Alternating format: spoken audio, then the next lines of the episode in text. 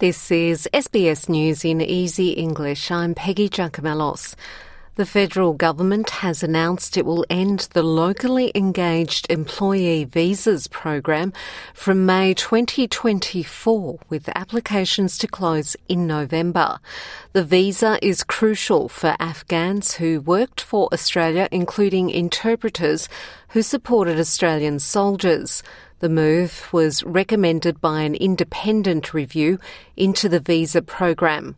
The Department of Foreign Affairs and Trade's first secretary, Andrew Walter, says the review found several issues with the program which has caused its closure. I think it's fair to say that uh, she found uh, a number of shortcomings. Uh, in relation to the administration of the program, uh, broadly consistent with what the Senate committee also found.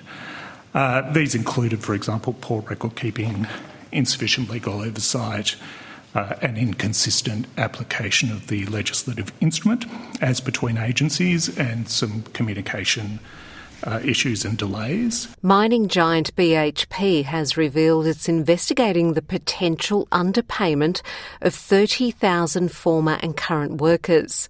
The company says rostered employees in Australia have had their leave incorrectly deducted on public holidays since 2010. BHP estimates the underpayments could cost the company more than $400 million to fix. President Geraldine Slattery has apologised to the employees affected by the errors.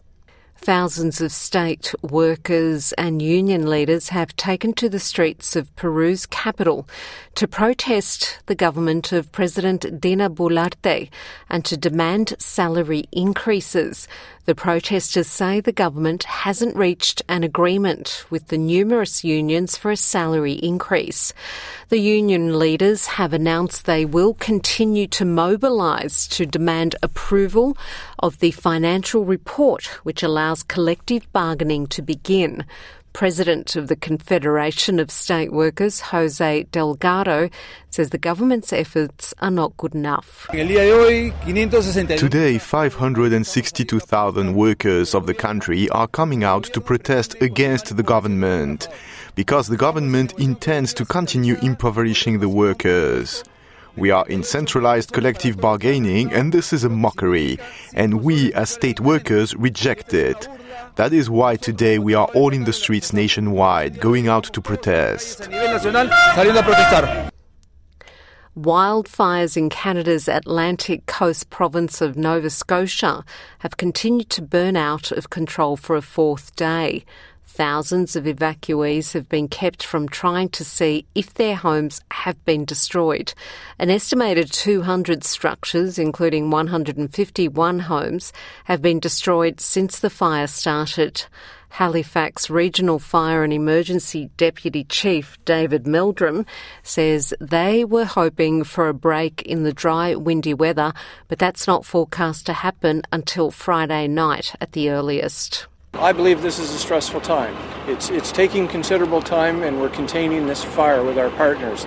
But every day that goes by without rain, and every day that the temperature goes up, and every day that the winds are significant, allows those fuels to become more and more volatile. In rugby, veteran All Blacks lock Sam Whitelock will quit rugby in New Zealand to join the French top 14 Pau after his year's World Cup. The 34 year old has played 143 matches since his debut in 2010. He also has played 176 Super Rugby matches for the Christchurch based Crusaders. Whitelock says he chose Pau because he would play alongside his brother Luke, the former All Blacks back rower, who joined the French Club in 2019. I'm Peggy Giakoumelos, and that's SBS News in Easy English.